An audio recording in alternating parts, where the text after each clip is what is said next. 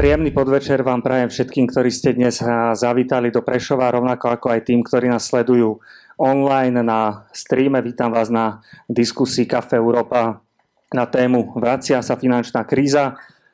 Na úvod by som zo pár takých technických poznámok. Tí, ktorí sledujete diskusie Café Europa, to väčšinou poznáte, ale teda týka sa to najmä našich divákov online. Máte možnosť sa zapojiť do diskusie aj pri vašom počítači. Stačí, pokiaľ si otvoríte Slido, webovú stránku slido bodka com a zadáte tam kód dnešného podujatia, svieti to tu aj na projekcii za mnou, cé pé o, to znamená Café Europa Prešov, a môžete položiť svoju otázku, nám sa to tu zjaví, môžete hlasovať o tých otázkach a určovať im istú prioritu a podľa toho potom bude táto diskusia smerovať. Tí z vás, ktorí ste tu na mieste, sa môžete prihlásiť do diskusie tradičným spôsobom, ako takisto môžete využiť aj mobil. S tým súvisí súťaž o vecné ceny od hlavného organizátora, ktorým je zastúpenie Európskej komisie na Slovensku.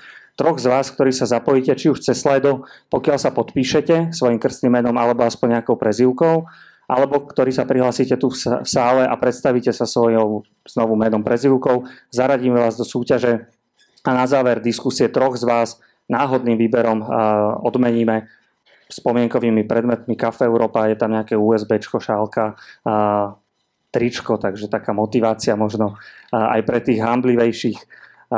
Nebojte sa, každá otázka je dobrá a budeme radi, keď to bude interaktívne a nebude to len medzi mnou a mojimi dnešnými hostiami, ktorých by som zároveň teda rád privítal na dnešnej diskusii. Rád by som ich predstavil. Po mojej vzdialenej pravej ruke dáma pani Mariana Siničáková, ktorá je vedúcou katedry, katedry ekonomických teórií na Technickej univerzite v Košiciach. Čoskoro sa budú premenovávať, takže už to bude len katedra ekonómie. Nebude to už len o tých teóriách, ale teda aj o tých praktických aspektoch, pevne veríme. A teda som veľmi rád, že ste prijali pozvanie do dnešnej diskusie. Ďakujem veľmi pekne za privítanie a príjemný večer prajem. A po mojej vzdialenejšej ľavej ruke, teda pravej, sedí pán Martin Lačník, ktorý je teda tu z Prešova, pôsobí na Prešovskej univerzite na Inštitúte politológie, kde sa venuje najmä teda ekonomickej teórii a medzinárodným ekonomickým vzťahom. Takže vítajte aj vy. Dobrý deň. Dobrý večer. Dobrý večer. Moje meno je Patrik Kováč, pracujem v Slovenskej spoločnosti pre zahraničnú politiku a budem vašim sprievodcom v dnešnej diskusii, ktorá sa bude teda venovať ekonomickým otázkam, ktoré však majú dopad na náš každodenný život. Tak pevne verím, že si túto diskusiu spoločne užijeme. Ja by som teda na úvod sa otočil smerom k našim hosťom z tou otázkou. My sme názov diskusie rámcovali ako Vracia sa finančná kríza. Pred desiatimi rokmi sme tu mali finančnú krízu, o ktorej sa hovorilo všade. Vláda robila rôzne veľké opatrenia, mali sme, vzniklo nové slovo v slovenskom jazyku šrotovné a ďalšie veci sa tu diali, aby sme zabránili tomu, že tu bude chudoba a hlad a smútok. Potom teda nejak sa prijali tieto opatrenia a pozvolna sa začalo hovoriť, že teda tá kríza už vlastne asi pominula, ale nikto to nepovedal tak nahlas. Zrazu teda, že rastie há dé pé, máme sa stále lepšie, stále nikto nepovedal, že či tá kríza už skončila. A tak pán Lačný, aby som sa vás pýtal, že tá predchádzajúca kríza teda už skončila, vieme to už povedať a prípadne, že kedy a ako by sme to zaramcovali. Ďakujem za slovo. Tak ono v podstate technicky recesia. Zajtra mám zhodou okolností prednášku na tú tému pre mojich študentov, takže sa predpripravím. Recesia, to, že začína, konštatujú analytici, ak reálny produkt klesá dva kvartály po sebe, čo je v podstate prípad nemeckej ekonomiky. Teraz máme toho plné médiá, plné noviny, že čakalo sa, ako to dopadne v treťom kvartáli. Vyzerá to tak, že ide to do reálny minusu. Produkt, to znamená čo? Reálny takže hrubý domáci produkt. Čiže to, to čo sa vyrobí, tak ukazovateľ, keď je dvakrát po sebe, keď klesne. Hej, iba to neznamená, dva že... Dva kvartály po sebe. Technicky ak klesá, tak sa konštatuje, že ekonomika vstúpila vlastne do fázy recesie. No a vlastne ten obrad, kedy začína naopak ten reálny produkt rásť po dosiahnutí dna tej recesie, teda po, po tej recesii, označujem ako ten moment, kedy sa vlastne začína nová fáza expanzie alebo konjunktúry, ako chcete, to už sú v podstate synonymické slo- slovné výrazy, ktoré sa dajú nájsť v odborných textoch. No a uh, ono, ten vývoj uh, v tých rokoch dvetisícsedem, osem, deväť, lebo tam asi smerujeme v tom ohľadnutí sa, uh, bol, bol taký, že v, v podstate... Uh, Ten začiatok toho diania korešponduje s názvom dnešnej debaty, lebo finančná kríza to bola, teda najprv to bola hypotekárna kríza v Spojených štátoch, to vzniklo ako praskla bublina na, na hypotekárnom trhu, potom sa to prenieslo cez viacero mechanizmov do vlastne celého finančného sektora, hovorilo sa o finančnej kríze a to, čo postihlo de facto tie ekonomiky, ako je náša, kde finančný sektor netrpel treba s nedostatkom likvidity, keď sa to prevalilo celé do Európy, tak to už sa nazývalo hospodárska kríza, lebo de facto u nás ten uh, pokles reálneho produktu nastal nie pod vplyvom toho, že by banky mali problém, alebo že by finančný sektor trpel nejakými problémami, ale skôr pod vplyvom toho, že prudko poklesol vlastne zahraničný dopyt na kľúčových trhoch, kam smeruje, alebo smeroval vtedy tak náš export. A keďže... Čiže terminologicky tá áno. hospodárska kríza je niečo, čo máme vnímať akože ešte horšie. horšie, širšie, hej, širšie, širšie. Tak, hej.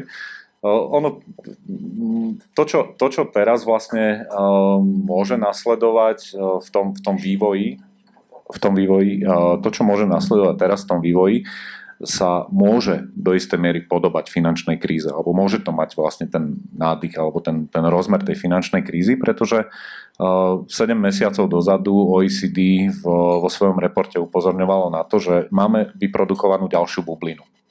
Za to obdobie, čo sme sa snažili uh, mať sa lepšie, optimistickejšie, radostnejšie, šťastnejšie a pomáhali sme si rôznymi nástrojmi typu fiškálne stimuly a najmä monetárne stimuly, čiže vlastne nízke úrokové miery najmä.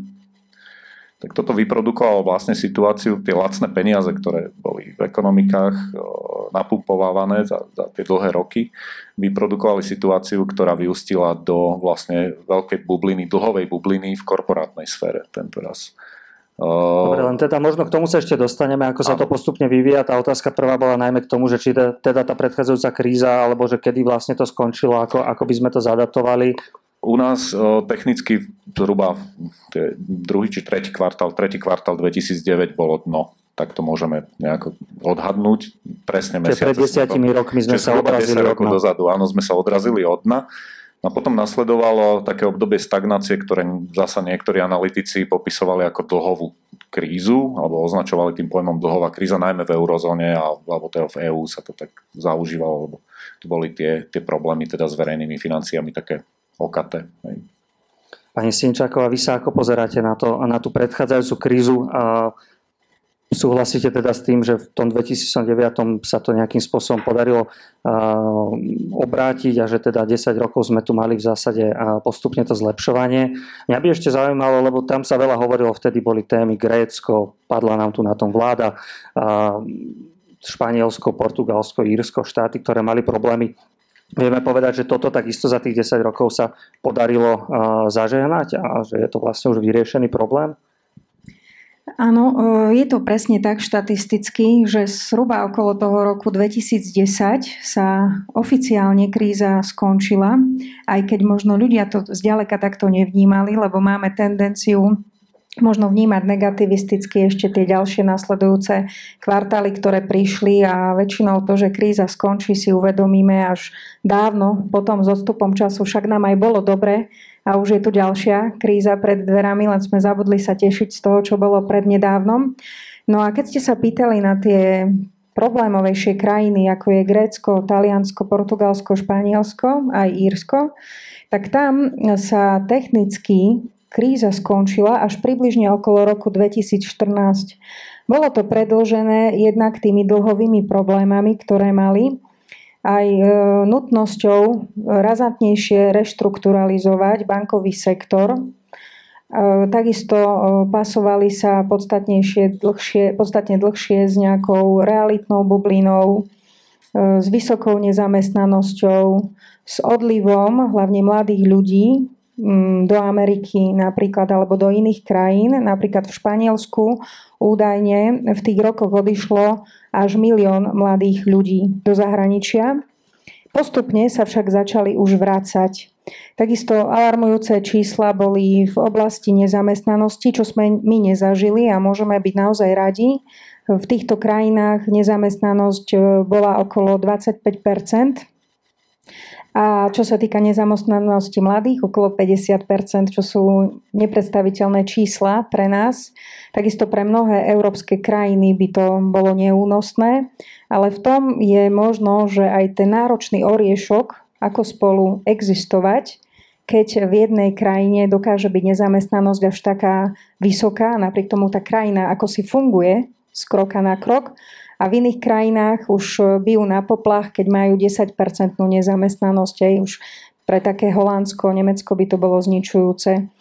Takže v týchto krajinách to bola oveľa komplikovanejšia záležitosť kvôli spomínanej dlhovej kríze. A úplne sa to nepodarilo ani po roku dvetisícštrnásť zažehnať, pretože sa Európska centrálna banka uchýlila k tzv. Kvantitatívnemu uvoľňovaniu, k tomu sa zrejme ešte dostaneme, ako veľmi neštandardnému nástroju, ale napriek tomu ekonomika Európy ako celok už zažívala skôr fázy expanzie a potom sa uvádza so stupom času, že zrejme ten rok dvetisícsedemnásť bol akýmsi vrcholom toho súčasného cyklu, ktorý prežívame. Či je to tak, ako keď aj investujete, že nikdy neviete, že kde vlastne v tejto chvíli ste, že či toto je vlastne to zlé alebo dobré a vždy spätne sa potom pozeráme na ten graf. Presne tak. A aké sú tie, tie konkrétne prejavy vlastne tej možno hospodárskej krízy pre, pre ľudí? Že ako to bežný človek pocíti, že teda nastala tá situácia mimo toho, že máme dva kvartály po sebe zlé čísla, to akože veľa ľudí nejak úplne pán Lačný. Možno zareagujem ešte aj v nadväznosti na to, čo spomínate. Ono, vždy je to otázka aj tých indikátorov, ktoré sú vnímané ako, ako to, čo jednoducho človek pociťuje ako, ako niečo, čo sa ho bezprostredne týka.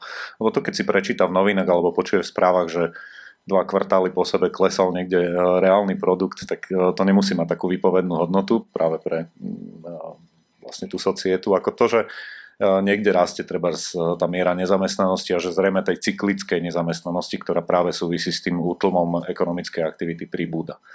No a ešte k tomu tá, tá cyklická nezamestnanosť sa správa trošku tak, nazvem to pritulne, lebo ona rada s nami zotrvá dlhšie, než pretrvávajú dôvody pre pokles ekonomickej aktivity. Čiže práve ak pani kolegyňa spomínala pred chvíľočkou, že, že vlastne ľudia pocitili možno až s odstupom času to, že vlastne ekonomika sa odrazila od dna, tak to môže súvisieť aj s tým, že práve tento indikátor možno vnímame bezprostrednejšie než iné makroekonomické veličiny v bežnom živote.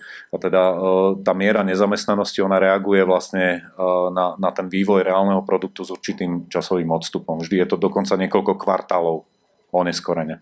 Hej. Čiže to sa týka aj pri nástupe. Aj pri nástupe recesie, áno. Čiže vlastne ľudia prichádzajú o prácu až o chvíľočku neskôr, ako sa začne vlastne ten pokles a takisto po tom, ako sa ekonomika odrazí od dna, tak de facto ten To, to, to klesanie tej, tej miery nezamestnanosti prichádza až s určitým oneskorením. Vy ste teda spomenuli, že na to, aby sme hovorili o začínajúcej kríze, musí to byť tie dva, dva kvartály po sebe, čiže tých, toho pol roka. Znamená to, že na Slovensku je aká situácia? Vy ste spomenuli to Nemecko, že tam teda nastala tá situácia minulý rok ešte. Nie, nie, nie. Tento rok vlastne Tento druhý rok. A tretí kvartál majú s minusovými hodnotami. S minusovými, to znamená... To znamená, že im klesá reálny produkt. Klesá. U nás zatiaľ ten vývoj reálneho produktu spomaľuje a tie očakávania boli... rastie, áno, ale, ale miernejším tempom, než sme očakávali, tak, než boli vyhliadky. A tak je to v podstate aj, tak sa to dá čítať vlastne v reportoch treba z Medzinárodného menového fondu alebo toho spomínaného O E C D, kde vlastne sa konštatuje to, že celkovo vlastne svetová ekonomika rastie pomalšie, než sa očakávalo. A potom, keď si to tak podelíme na tie skupiny krajín vlastne uh, emerging markets, čiže vlastne tých novoindustrializovaných alebo tranzitívnych ekonomik, ten balík vlastne takýto. A potom dáme do druhého balíka tie rozvinuté ekonomiky, uh, tak zistíme, že vlastne uh, je tam odlišný vývoj. A to bolo aj počas tej predošlej krízy viditeľné, že vlastne treba tie centra svetovej ekonomiky, tá triáda, ktorá sa kreovala vlastne počas dvadsiateho storočia, čiže Spojené štáty, Európske centrum, predovšetkým teda reprezentované EÚ a Japonsko, sú práve tými ekonomikami, kde vlastne ten, tá dynamika už nie je taká, ako bývala. A teda aj ten dopad tej krízy tam je, alebo tej recesie je taký, že vlastne ten, ten pokles toho, tej ekonomickej aktivity je tam taký viditeľnejší. A aj to spamätávanie sa vlastne potom nie je také, že vlastne prichádza nejaký radikálny o, o, odraz vlastne od toho dna a že vlastne začne tá ekonomika prudko stúpať nahor. A naopak zase v prípade tých emerging markets, a to asi môže byť aj scenár v rámci tej krízy, ktorá zrejme je pred odvermi, je to rôzne, dokonca sú krajiny, kde vlastne ten, ten pokles celosvetovo sa na, na tej lokálnej ekonomike alebo na tej národnej ekonomike danej krajiny alebo daných krajín až tak nepodpísal a máme tam aj plusové hodnoty v prípade niektorých ekonomík, kde by sme to možno ani nečakali, keď tak prvoplánovo si, si chceme vyhodnotiť vlastne to dianie, čo vlastne tá kríza priniesla, aký dopad mala na jednotlivé končiny sveta. Jasné, čiže na Slovensku hovoríme o spomalení. Vieme povedať, že zhruba aký je momentálne ten rast alebo ten výkon tej slovenskej ekonomiky možno vo vzťahu k tým očakávaniam, aké boli. Či prípadne, možno podotázka, existuje niečo, ako by som nazval, optimálny rast, nejaké číslo, pri ktorom je dobre sa ho držať a prípadne, či vlastne nejaké krátkodobé spomalenie alebo tá recesia je vlastne samo o sebe problémom, možno pani Siničáková. Áno, tak teda, či existuje nejaký optimálny rast, alebo rast, ktorý sa očakával v tomto roku vo všeobecnosti na Slovensku mal byť okolo štyri percentá, pričom v tom prvom kvartáli bol okolo tri celé sedem percenta, v druhom jedna celá deväť percenta, tam už je také ráznejšie spomalenie. Uvidíme, čo bude teraz nasledovať, keď budeme mať štatistiky. Už podľa nejakých predstihových indikátorov alebo znamení e, môžeme tušiť, že bude to tiež nejaké spomalenie, pretože klesá počet objednávok všeobecne v priemysle na Slovensku. Plus tá naviazanosť naša na nemeckú ekonomiku je samozrejme veľmi dôležitým faktorom. Už oceliarský priemysel veľmi spomaľuje kvôli tej celosvetovej situácii s lacnou oceľou v zahraničí. To je tiež väčšinou nejaký taký predstihový indikátor, práve ten oceliarský priemysel, ktorý potom ďalej brzdí aj rozvoj ďalších oblastí postupne. Takže ťažko povedať, či tie štyri percentá by boli dlhodobo optimálne pre Slovensko. Možno v celku aj áno, pretože pri podobnej úrovni rastu há dé pé sa v Európe dosahovala inflácia na úrovni jedna celá sedem percenta, čo je jednak v tom limite oficiálneho cieľa Európskej centrálnej banky do dva percentá. Asi viete, že sa neodporúča, aby to bolo okolo nuly alebo blízke nule, lebo to už je príliš nebezpečné. Mohlo by sa to prehupnúť do opačného extrému, čo je deflácia. A tá by mohla byť ešte zdrvujúcejšia pre nás. Pocitli by sme sa nejakej možno dlhodobej stagnácii ako Japonsko. A preto sa udáva tá hranica dva percentá, pretože jednak sa nedá štatisticky zachytiť všetko v ekonomike, vývoj všetkých cien. Ďalej predpokladá sa nejaký progres, napreduje nejaká výroba technologicky, takže je tam prípustné, aby v nejakej rozumnej miere rástli tie ceny. No a teda keď sme dosahovali v minulom období jedna celá sedem percenta, asi to bolo celkom fajn a pri nejakom raste štyri percentá, e, veľmi nízka nezamestnanosť, rekordne nízka na Slovensku. Niektoré štatistiky uvádzajú okolo šesť celá päť percenta, to je hádam už miera prirodzenej nezamestnanosti na Slovensku, čiže e, nepracovali asi len takmer tí, ktorí nechceli, až na nejaké výnimky v niektorých regiónoch. Samozrejme, neplatí to úplne celoplošne. Takže tam niekde by mohol byť ten optimálny rast v tomto období. Či je to dlhodobo pre nás optimálny rast, ťažko povedať, ale u nás ešte keď chceme nejakým spôsobom dobiehať priemer eurozóny, dobiehať vyspelé krajiny západnej Európy, tak zrejme tie štyri percentá by nebolo zlé dlhodobo udržať. Pre Čínu by to bolo veľmi málo, ale pre Nemecko možno by to znamenalo až veľké prehriatie pre nejaké silné ekonomiky. Takže taký je zhruba môj názor. Čiže z toho dlhodobého hľadiska, keď by sme už boli na tej ešte nejakej vyššej úrovni, tak by vlastne ani nebol taký problém nemať ten rast nejaký zásadný, ste teda naznačili, len pre nás je to teraz kľúčové, aby sme dobiehali ten západ, hej, že to je ako to, prečo my ten rast tak potrebujeme. To znamená pre tých Nemcov, keď mali teraz tie dva kvartály recesie, to je vlastne problém? Alebo môže, povedzme, tá, alebo musí tá recesia nevyhnutne znamenať to, že ľudia začnú prichádzať o robotu a že, že bude horšie z hľadiska človeka, ktorý, ktorý bežne teda pracuje, funguje, potrebuje si ísť nakúpiť a potom byť s rodinou a recesia ho až tak nezaujíma, hej, ako. Áno, tak neviem si predstaviť, ako inak by sa vysporiadal nemecký trh s tou aktuálnou recesiou, ak by trošku sa nezvyšila aspoň trošku aj tá nezamestnanosť. Následne to bude znamenať menšie príjmy do štátneho rozpočtu skrz dane z príjmu, ktoré tým logicky klesnú, takisto odvody klesnú.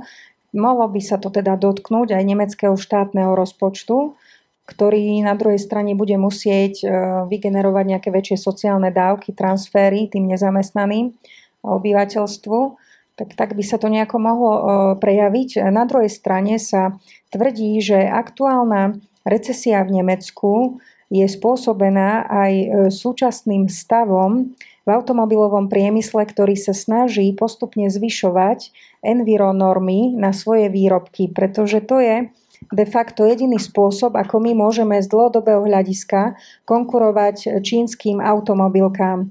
My, keďže sme členovia W T O Čína, takisto ako aj Európska únia, tak my nemôžeme tak si dovoliť zatiaľ ako napríklad Trump, že by sme zaviedli nejaké clá a obmedzili natvrdo, dlhodobo dovoz čínskych aut a jediná možnosť, ako sa zatiaľ dokážeme brániť, je, že máme relatívne prísne ekologické normy na dovoz čínskych automobilov a keď chceme naďalej si udržať túto výhodu, tak musíme zvyšovať tie štandardy. Jednak ste počuli aj o kauze, ktorá bola vo firme Volkswagen, keď sa ukázalo, že nakoniec tie normy až tak nedot- Pardon, nedodržiavali, ako sa zdalo.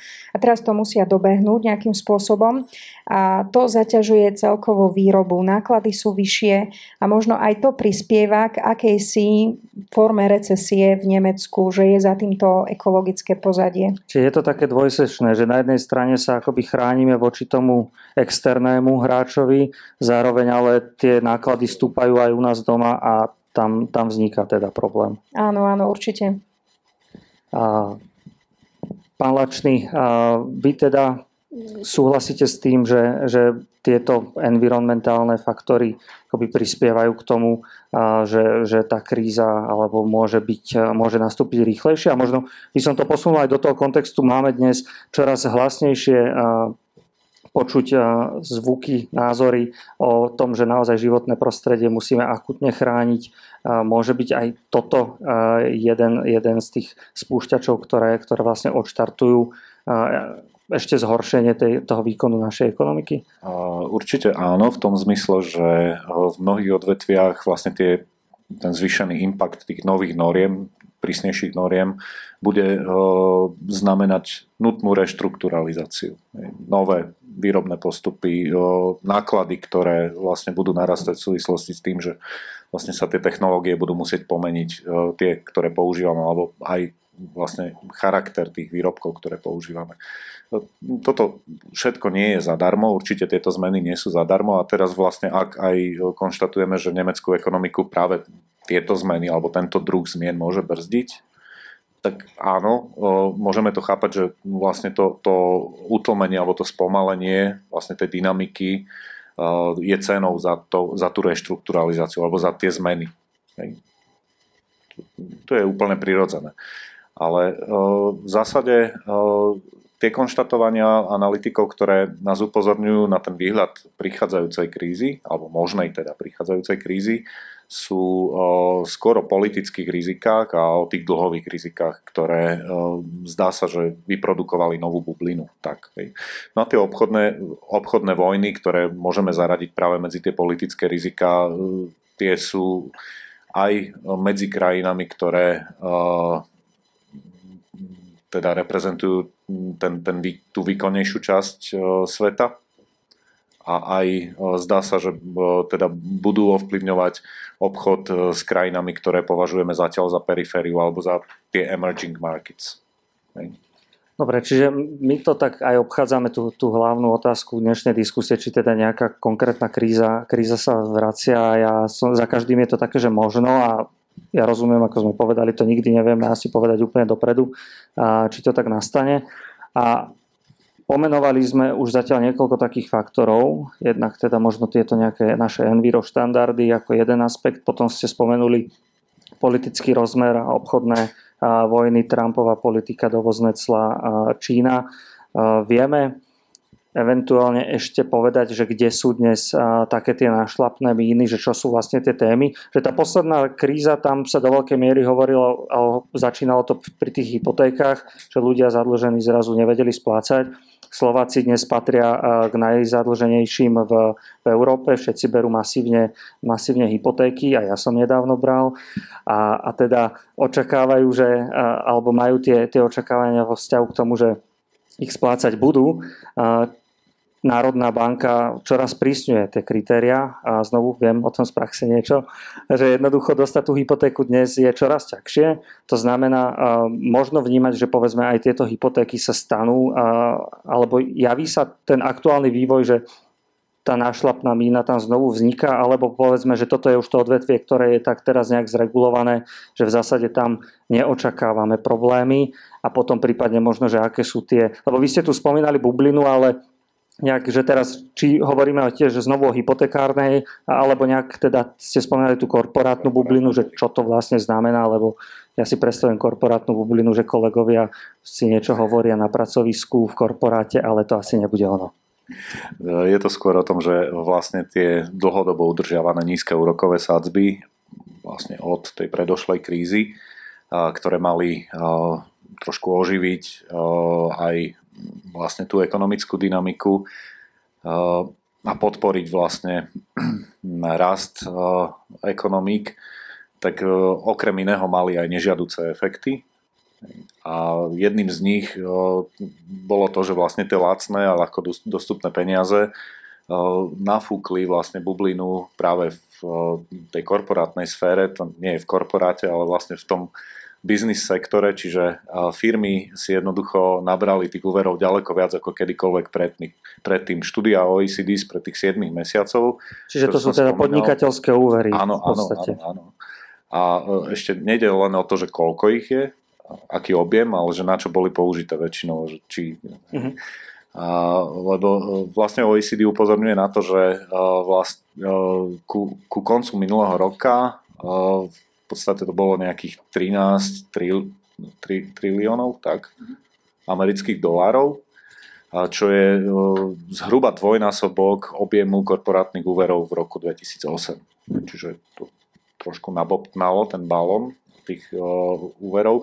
Lacné peniaze sú veľmi lákavá vec, samozrejme, že môžu inšpirovať k rôznym aktivitám, môžete investovať, môžete investovať zmysluplne, to môže vlastne znamenať rozširovanie výrobných kapacít a môže to vlastne mať ťah na bránku v tom zmysle, že v konečnom dôsledku vlastne sa bude vyrábať čohosi viac, alebo že ten produkt bude väčší, alebo to môže znamenať, že ich použijete nie veľmi produktívne. No a zdá sa, že tá kritika vlastne, ktorá na margo tých korporátnych úverov, toho veľkého objemu korporátnych úverov teraz zaznieva s radou analytikov, je okrem iného aj o tom, že boli často využívané alebo vo veľkej miere využívané tie úvery treba na financovanie akvizícií, ktoré v podstate sú neproduktívne z hľadiska vlastne rozširovania nejakých výrobných kapacít alebo z hľadiska nejakého progresu, čo sa týka technologickej úrovne alebo čohokoľvek, čo zvýši produktivitu vlastne tých firiem.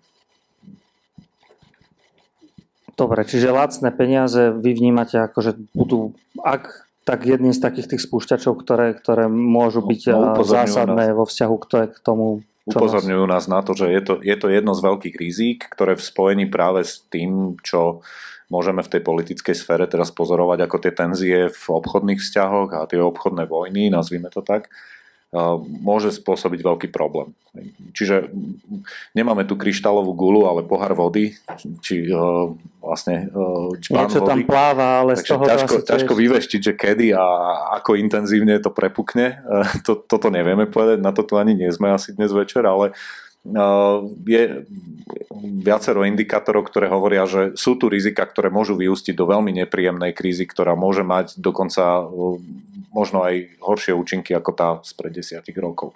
Ako to dopadne, záleží. Zavoláme Trumpovi, napíšeme mu na Twitter, že čo povie na to on, možno ani on nevie. Tie politické rizika, to tým chcem povedať, my ošetriť nevieme inak ako kryštálovou guľou v tejto chvíli. Jasné.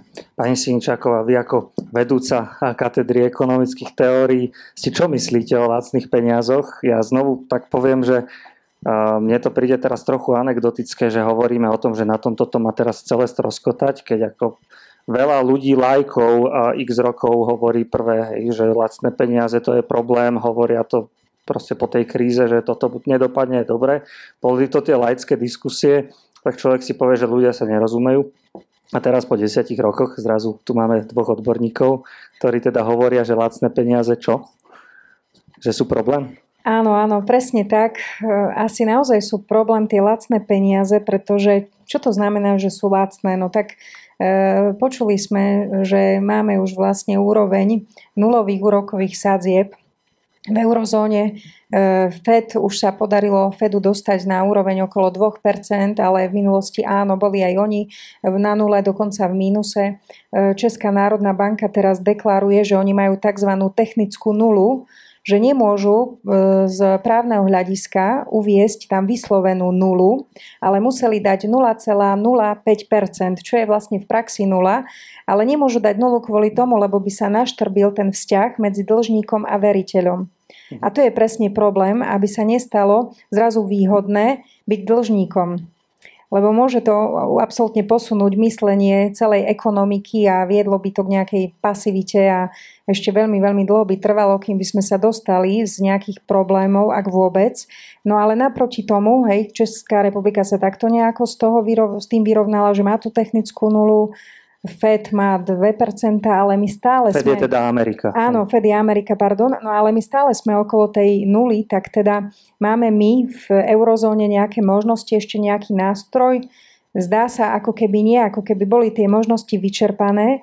A navyše dlhy, ktoré nám skomplikovali priebeh predchádzajúcej krízy v Európe, že ešte doznievala pár rokov, boli v podstate len pozametané nejako pod koberček, skryli sa za nejaké eurovaly, jednotku, dvojku a kadečo, ale v skutočnosti sa nevyriešili. Veď predsa Grécko údajne je taký exemplárny príklad v histórii, že jednej krajine bolo požičaných tristodvadsať miliárd eur, až sa zle rozmýšľa nad takými číslami, že dovtedy sa to žiadnej krajine nepodarilo, takéto rekordné číslo a vraj to majú splatiť až okolo roku dvetisícšesťdesiat, keď vôbec, aj to sa zrejme bude nejako posúvať, ako výstavba diaľnic u nás. No ale chcem tým povedať, že naozaj tá nula je problém, lebo odoberá Európsku centrálnu banku o nejaké možnosti, ako pomôcť našej ekonomike. Aj keď celkovo je vnímaná ECBčka pozitívne, že má vysokú kredibilitu a zohrala celkom dobrú úlohu, no dá sa to samozrejme kritizovať, ale relatívne dobrú úlohu, navzdory všetkému skeptizmu, euroskeptizmu, ktorým sme čelili. Napríklad vraj v minulom roku až sedemdesiatpäť percent občanov eurozóny hodnotilo kladne euro. Ešte asi nepočuli, že je nejaká kríza za dverami. No ale teraz už, keď naozaj ide do tuhého a to, o čom hovoríme, že v Nemecku je recesia, by mohla byť za istých okolností len bežná fáza cyklu, že proste budeme teraz chvíľu v recesii a potom zase bude chvíľku nejaké dno a opäť expanzia. Ale kvôli tým uvedeným problémom sa to môže ešte viac komplikovať, že bude Európska centrálna banka bezmocná, čo bude robiť, ako ešte by sa dalo reštrukturalizovať ten dlh alebo vydať signál, že je vlastne všetko v poriadku, lebo častokrát je to len o signáloch, o nejakom našom presvedčení a o presvedčení tých investorov, aby oni nenadobudli zlý pocit, že sa niečo môže zlomiť. Tie samonáplňujúce... Dúfame, že nás nepočúvajú investori teraz. Tak, tak, nehovorme im to. Jasné. A čiže začali ste aj k tým nástrojom. Peter nám písal do slajdu, ktorý sa presne pýtal na túto centrálnu banku, alebo teda všeobecne nástroje centrálnych bank, aké teda vlastne môžu byť použité pri ďalšej prípadnej kríze, keď teda hovoríme, že tie úroky sú takmer na nule, a eventuálne, keď hovoríme, že to je problém, nemôžeme to proste zdvihnúť. A nejak, ako je to problém teraz zdvihnúť a úrokové sadzby, ja neviem, napríklad na jeden a pol na dve percentá? No, bola by to možno taká šoková terapia, že či by to zabralo. Niekedy sa možno robia aj takéto pokusy, kde úrokové sadzby sa zvyknú skôr zdvíhať vtedy, keď by sme chceli posilňovať napríklad, a jednak brzdiť, áno, prehriatú ekonomiku, alebo potom posilňovať euro. Lenže euro je tak veľmi intenzívne obchodovaná mena vo svete a jedna, vlastne druhá najdôležitejšia rezervná mena, že asi ani to by nezabralo a zase brzdilo by tom potom našu nejakú exportnú výhod- výkonnosť. Čiže toto asi Európska centrálna banka neurobí. Jediné, čo jej zostáva v tejto fáze, je asi dokončiť reštrukturalizáciu bankového sektor- sektora alebo dokončiť tie myšlienky bankovej únie, pretože my nielen, že sme členmi menovej únie, ale sme aj členmi bankovej únie, teda naše banky musia podliehať pomerne prísnym, ako ste sa sami presvedčili, nejakým pravidlám, komu poskytovať úver, komu nie. Blahoželáme, že ste prešli. A toto nie je ešte úplne ukončené vo všetkých krajinách eurozóny. Čiže jediné, čo zostáva ECBčke, je asi vydávať takéto pozitívne signály, ktoré sú skôr psychologického charakteru ako nejakého technického charakteru. To je pozitívny signál, že ľudia si nemôžu potom brať hypotéky. No, že je všetko v poriadku, že máme zdravé financie a zdravé finančné trhy v eurozóne a možno takto presvedčiť investorov, takto naštartovať rast, alebo možno, že dokončiť nejakú reformu v oblasti finančných trhov v Európe, lebo to sa nám dlhodobo vytýka, že na rozdiel od ú es á, ktoré, na ktoré sa tiež dá mimochodom pozerať ako na menovú úniu, len ktorá vznikla už dávnejšie a majú spoločnú menu dolár, tak u nich tie finančné trhy sú oveľa integrovanejšie už dlhodobo a teda si bežne požičiavajú obyvateľom Kalifornie bez toho, že by sa nad tým zamýšľali, prostriedky od nejakých subjektov na Floride a tak ďalej. Ale my to ešte stále riešime, u nás to ešte nie je tak integrované, čiže v tej oblasti by sa dalo zabrať, ale už možno ja osobne nevidím až tak priestor v tej klasickej menovej, respektíve monetárnej politike, čo by mohla é cé bé urobiť. Takže skôr taká skepsa vo vzťahu k tej Európskej centrálnej banke. Dobre, a sú prípadne nejakí iní hráči? Teda sme povedali, že tí investori, alebo že kto vlastne to môže teraz nejakým spôsobom držať na to vodou, aby teda to neprepuklo do nejakej zásadnejšej krízy, ale, ale vlastne povieme, že to bola nejaká krátkodobá recesia s tým, že potom bude opäť obdobie rastu. Že kto iný to teda môže spraviť, keď sme povedali, že ECBčka má ten plynový pedál už vydupaný. A, takže kto teraz? Ja sa ujmem slova, ak môžem. A v podstate a to nie je problém len ECBčky, že má plynový pedál na podlahe momentálne. Nie, že momentálne už dlhší čas, lebo a, povinné minimálne rezervy sú úplne v smiešných číslach, nízkych číslach už dlhodobo. Uh, úrokové sadzby takisto sú veľmi, veľmi nízke. Teraz sme si vypočuli vlastne prehľad toho, ako, ako veľmi uh, blízko pri nule sa pohybujú, čo je v podstate naozaj úroveň toho plynového pedála na podlahe. Uh, zhodou okolností uh, k dnešnému datumu Medzinárodný menový fond vydal svoj World Economic Outlook, čím v podstate nás chceli určite pozdraviť, že my tu máme túto diskusiu v Prešove a preto dnes zverejnili vlastne ten výhľad vývoja svetovej ekonomiky na najbližšie obdobia a z tých konštatovaní samozrejme, že dvestostranovú publikáciu som dnes nestihol prečítať, lebo však to sa nedalo stihnúť, ale nejaké executive summary sa dá stihnúť a píše sa tam okrem iného jedna zaujímavá vec, že zrejme, pokiaľ by došlo teda k tomu, k tej nejakej radikálnejšej recesii celosvetovo, tak problém bude mať takisto Fed, nielen é cé bé, to je tam explicitne vysvetlené. A teda v podstate tie páky alebo tie, tie, ovláda, tie ovládače vlastne toho diania budú asi skôr na strane fiškálnych zásahov a fiškálnych nástrojov Čiže de facto aj, aj ten euroval nakoniec asi, asi budeme musieť používať, či sa nám to bude páčiť alebo nie. Zároveň, keď sa pozrieme vlastne na to... Vieme možno pre ľudí opäť vysvetliť bežne, že čo to znamenajú fiškálne zásahy? Viac dotácií. Čiže podnikateľom, že štát bude dávať... Neviem, neviem, či to bude vo forme nejakého šrotovného, ale budú to skôr nejaké záchranné balíky, ktoré určite o nich budeme počúvať v médiách a určite vlastne sa tým pochvália vlády. Určite sa nimi pochváli aj Brusel, aj... A toto môže robiť aj, vlastne aj Európska únia, alebo to môžu robiť len národné štáty? V podstate na, na úrovni EÚ máme ako záchranný mechanizmus práve ten tzv. Euroval, alebo ten systém vlastne oh. Európsky stabilizačný Európsky mechanizmus, stabilizačný mechanizmus E S M, tak sa to volá po novom, čo je v podstate balík, taký vankúš, ktorý by mal vlastne chrániť tie ekonomiky, ktoré sa dostanú do problémov, pretože euroval ako inštitúcia si môže požičiavať za výhodnejšie úroky, ako za výhodnejších podmienok ako tie vlády, ktoré majú vlastne problém s verejnými financiami. A teda môže vlastne takto sa stanovať. Čiže vlády si dnes ešte nepožičiavajú za nulu. No, tak ani zďaleka nie. Takže ešte tam je nejaký priestor. Tam je rezerva. Tam je rezerva. Dobre, ale to teraz trošku odľahčujeme, žartujeme. V podstate my sme sa dotkli ešte jednej veci, ku ktorej možno by bolo dobre sa vrátiť. Tá dlhová kríza, o ktorej už sme tu dnes čosi povedali, ktorá prišla vlastne po tej hospodárskej kríze spred desiatich rokov, vyprodukovala ešte čosi okrem tej stagnácie, ktorá trvala trošku dlhšie.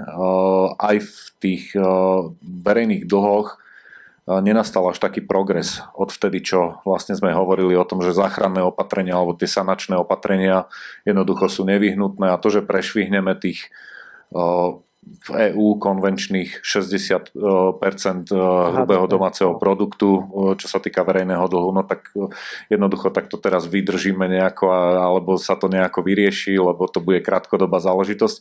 No keď sa pozriete na, na verejný dlh, na úroveň verejného dlhu vo väčšine členských krajín E Ú, tak zistíme, že v podstate takmer polovica je stále cez čiaru. A že dokonca ten vývoj je taký, že grécky verejný dlh stále nemá tendenciu klesať, ale mierne rásť, alebo dokonca v niektorých obdobiach aj celkom razantne rásť. Že sme v podstate v prípade Grécka stále na trojnásobku tej, tých šesťdesiat percent. V prípade nemeckej ekonomiky, ktorá by potrebovala práve, a Nemci sa aj vlastne, nemecká vláda sa v lete aj ozvala s tým, že majú pripravené vlastne sanačné opatrenia, že uvoľnia vlastne z rezerv, ale z rozpočtových prebytkov z posledných rokov vlastne nejakých, nejaký balík, niekoľko miliard vlastne eur, ktoré by mali zasanovať v podstate nejaký náznak recesie, pokiaľ by šlo o miernu recesiu. Takže to dokážu ústať s týmto vankúšom. No ale nemecká ekonomika v podstate je kdesi aktuálne na úrovni šesťdesiat percent H D P s verejným dlhom. Čiže nie je to, nie je to nejaká, nejaká rúžová záhrada, v ktorej sa pojde. A Slovensko má momentálne aký ten verejný dlh? Sme cez päťdesiatku, ale sme pod šesťdesiat percent. Takže, takže my sme ten, ten dobrý, dobrý žiak. My sme, áno, my sme tí dobrí, dobrí členovia, slušne sa správajúci členovia relatívne v porovnaní s inými krajinami. Žiaľ aj s tými veľkými ekonomikami, ktoré teda by mali byť ťahuňmi vlastne toho, toho, toho alebo motormi tej, tej ekonomiky E Ú, toho spoločného. Skôr než sa posunieme ďalej, kolegovia tu spustili anketu, ja by som vás chcel všetkých vyzvať, aby ste sa zapojili. Otázka je, teda, či sa obávate finančnej krízy. Môžete sa zalogovať na slido bodka com hashtag Café Europa Prešov, čiže CEPO, a hlasovať. My necháme nejaký čas na to, aby ste zareagovali. Rovnako tak by som rád upovedomil, upozornil našich divákov online, že môžu klásť svoje otázky do slajda. Čiže keď si otvoríte tú webovú stránku slido bodka com hashtag CEPO, môžete nám napísať a zapojiť sa so svojimi otázkami. Budeme určite vďační, pretože potom budeme vedieť, že čo vás vlastne zaujíma a na to dostanete aj svoju odpoveď. Ja by som zároveň a rád upozornil, že za chvíľku spravíme také kolečko, kedy budete mať možnosť aj vy tu na mieste a sa zapojiť so svojou otázkou. Čiže možno, keď ste ju aj poslali do slajdu, ale zatiaľ sa nedostala na rad, a môžete sa spýtať aj tu. Potom vás poprosím, aby ste sa prihlásili, na mňa zamávali a, a kolegovia vám podajú taký prenosný mikrofón. Ale ja by som sa ešte krátko teda vrátil k týmto a, dlhom a, lebo teda hovorili sme o tých nejakých kritériách Európskej únie, maastrichtských kritériách, kde teda hovoríme, že dlh má byť pod šesťdesiat percent há dé pé. A Slovensko je teda, sme teraz povedali, dobrý žiak, na druhej strane v našom nejakom mediálnom priestore rezonuje informácia čerstvá zo včera, že bol teda schválený návrh na vláde nového rozpočtu, ktorý ale počíta s tým, že náš dlh sa má opäť prehlbiť, že budúci rok by mal dosiahnuť nula celá štyridsaťdeväť percent há dé pé, teda ten deficit. To znamená, že, že sa nám nepodarí dosiahnuť ten vyrovnaný rozpočet, ako to pred časom minister Kažimír avizoval, že by to tak malo byť. Čiže otázka je jednak, a kde vy vidíte príčiny toho, že vlastne pôvodne sme avizovali vyrovnaný rozpočet a dnes teda to tak nie je. A tá druhá otázka je, že či vlastne je to pre Slovensko problém. Keď sme povedali, že v porovnaní s tými Grékmi, povedzme, máme naozaj tretinu, že aj tí Nemci sú na tom de facto horšie. Máme tu Francúzov, Talianov a ďalšie štáty, ktoré jednoducho tie kritéria dlhodobo neúplne rešpektujú. Aj keď, a keď Európska komisia na nich zatlačí, máme tu teraz ten mechanizmus revízie rozpočtov, že sa teda odosielajú tie drafty, tak sa síce zašľú, ale potom, keď naozaj to narazí na odpor obyvateľstva, aj tak vlastne komisia skôr má tendenciu ustúpiť. Čiže akým spôsobom vlastne sa na toto, ako to má bežný človek vnímať? Pani Siničáková. Áno, tak aj keď bol avizovaný vyrovnaný deficit štátneho rozpočtu a nakoniec nebol dosiahnutý. Má to podľa mňa minimálne dve príčiny. Jednak, že došlo k tomu nečakanému spomaleniu rastu há dé pé a ten schodok štátneho rozpočtu sa počíta k há dé pé, čiže ako percento z há dé pé. A keby to há dé pé nám pomohlo, že by bolo väčšie, tak nám nakoniec výjdu čísla pozitívnejšie. No ale to há dé pé nám skomplikovalo situáciu a potom je tu taký klasický politický cyklus. Okrem ekonomických cyklov mávame aj politické cykly, ktoré zvyknú tiež robiť nejakú šarapatu, keďže vtedy sú vlády nejak tak už tradične expanzívnejšie, to znamená, že majú tendenciu viac míňať, pripravovať rôzne balíčky. Čiže ten štvoročný cyklus, povedzme. Tak volebný. Presne, keďže sa blížia voľby, tak je to spôsobené určite aj tým, že tá rozpočtová disciplína bola naštrbená. Dobre, a teda tá, tá časť otázky, že či je to vlastne problém z hľadiska toho celoeurópskeho kontextu, kedy hovoríme, že tie naše verejné financie sú relatívne teda v dobrom stave. Mm-hmm. Áno, áno, aj keď ich máme tak okolo päťdesiat percent, ten verejný, ten kumulovaný deficit štátneho rozpočtu, zjednodušene povedané, ktorý sa volá verejný dlh, ale a oficiálne by nám stačilo možno aj mať šesťdesiat percent, ale je dobré, že sa uberáme tým smerom nižšie, že sa to snažíme znížiť, pretože to oficiálne kritérium maastrichtské šesťdesiat percent je vypočítané akoby tak priemerne pre rôzne krajiny Európskej únie a niekomu vyhovuje viac, niekomu menej. Pre väčšie ekonomiky sa hovorí, že môže byť tento limit väčší, čiže pre Nemecko tých šesťdesiat percent je rozhodne menší problém ako pre Slovensko, keby sme mali šesťdesiat percent.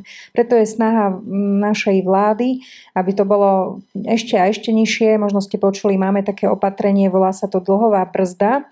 A vďaka tej dlhovej brzde dokonca nám môžu hroziť nejaké sankcie alebo dokonca členom vlády zmrazenie platov, ak nebude dodržaný nejaký deficit alebo verejný dlh.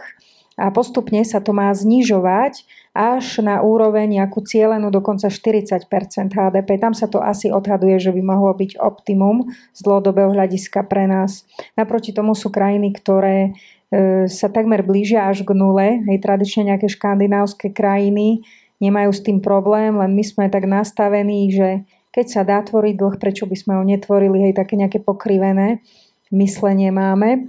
No a, aj a to prečo krečko. By sme ho teda nemali tvoriť? Ste povedali, že to pokrivené myslenie. No tak skúste vy dlhodobo žiť na dlh, že či vám to dovolia. Asi viete, že keď si to my nemôžeme dovoliť bežní občania, tak prečo by to štátom malo byť asi dovolené? Máme Lebo ich riadia os- osvietení lídri, ktorí a... vedia ako to. No jedine, že tak, ale aby boli dosť osvietení.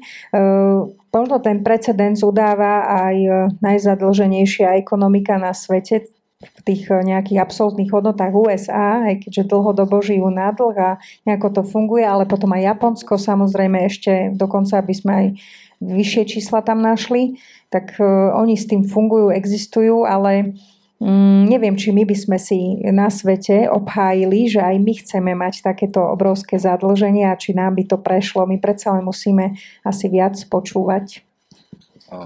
Ja by som k tomu možno doplnil ešte jeden alebo dva také postrehy. Ono, jedna vec je tá, tá výška toho dlhu v pomere k výkonu ekonomiky, lebo o toto tu ide, keď sa vzťahujeme k, tým, teda, k tomu reálnemu produktu, že šesťdesiat percent reálneho produktu by to malo byť podľa maastrichtských kritérií maximálne, alebo že toto je tá konvenčná hranica. Uh, ono je to tak, ako keď si predstavíte, že uh, rôzne uh, veľkí a rôzne silní ľudia by mali niesť šesťdesiatkilové závažie. Hej, no pre niekoho by to nebol až taký problém, pre niekoho no, by to bolo ale celkom to v, také obmedzujúce. V percentách, nie? Že ja vlastne... viem, ako, tak šesť kilové dajme. Neviem, šesťdesiat percent hmotnosti. Dobre, šesťdesiat percent Svoje. hmotnosti, aby, aby sme išli na, na percenta. Dobre. Uh, Išiel som na predstavu len. Jednoducho ten, ten mocnejší, výkonnejší, napríklad hej, výkonnejšia, väčšia ekonomika asi tých šesťdesiat percent výkonu, ak vlastne bude mať fixovaných v tom dlhu, tak dobre. Ustojí to s menšími problémami ako tá menšia alebo menej výkonná ekonomika. Lebo jedna vec je veľkosť ekonomiky a druhá vec je jej výkon meraný v há dé pé na obyvateľa. A my nepatríme k tým najvýkonnejším ekonomikám EÚ, zatiaľ stále nie, preto je pre nás aj dôležité, aby sme rástli rýchlejšie ako je priemer EÚ, treba, aby sme sa približovali vlastne výkonom a teda aj tou ekonomickou vyspelosťou tomu zvyšku Európy alebo tej, tej vyspelejšej časti Európy. A ten verejný dlh, respektíve ten vysoký verejný dlh môže byť práve tým bremenom, ktorý nám tú cestu trošku predlží, to dobiehanie spomalí a vlastne skomplikuje. A druhý postreh je, okrem toho objemu toho dlhu, alebo okrem tej výšky toho dlhu verejných financií, je tu ešte jedna vec. Nie je jedno, kde je ten dlh. V akých aktívach, kde sa vlastne vláda alebo vlády zadlžovali, zadlžujú. Hej. Či je to doma, Vieme, aká je tá domáci dlh, či je to zahraničný dlh, presne tak. A to, to, to je takisto. A za akých podmienok? Hej, že či treba...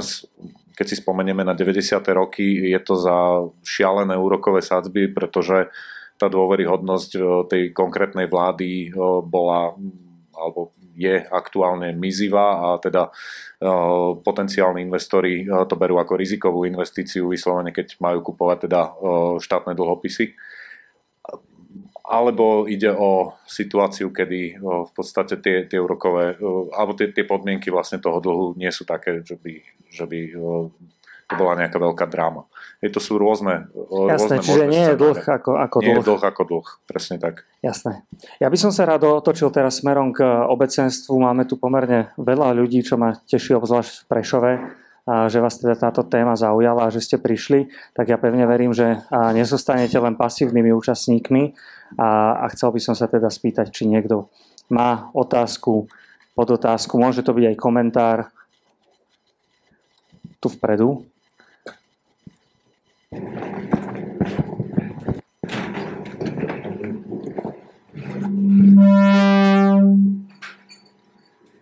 Dobrý, več- Dobrý večer. Je ma počuť? Je ma. Moje meno je Matúš. Ja by som sa chcel opýtať oboch teda o, vystupujúcich, či teda možno Spojené štáty považovať stále za o, spojenca alebo obchodného partnera vzhľadom na o, plánované nejaké sankcie, ktoré odha- o, alebo clá, zavádzanie cieľ o, na rôzne tovary z Európskej únie, ktoré ohlásil Donald Trump. Ďakujem pekne.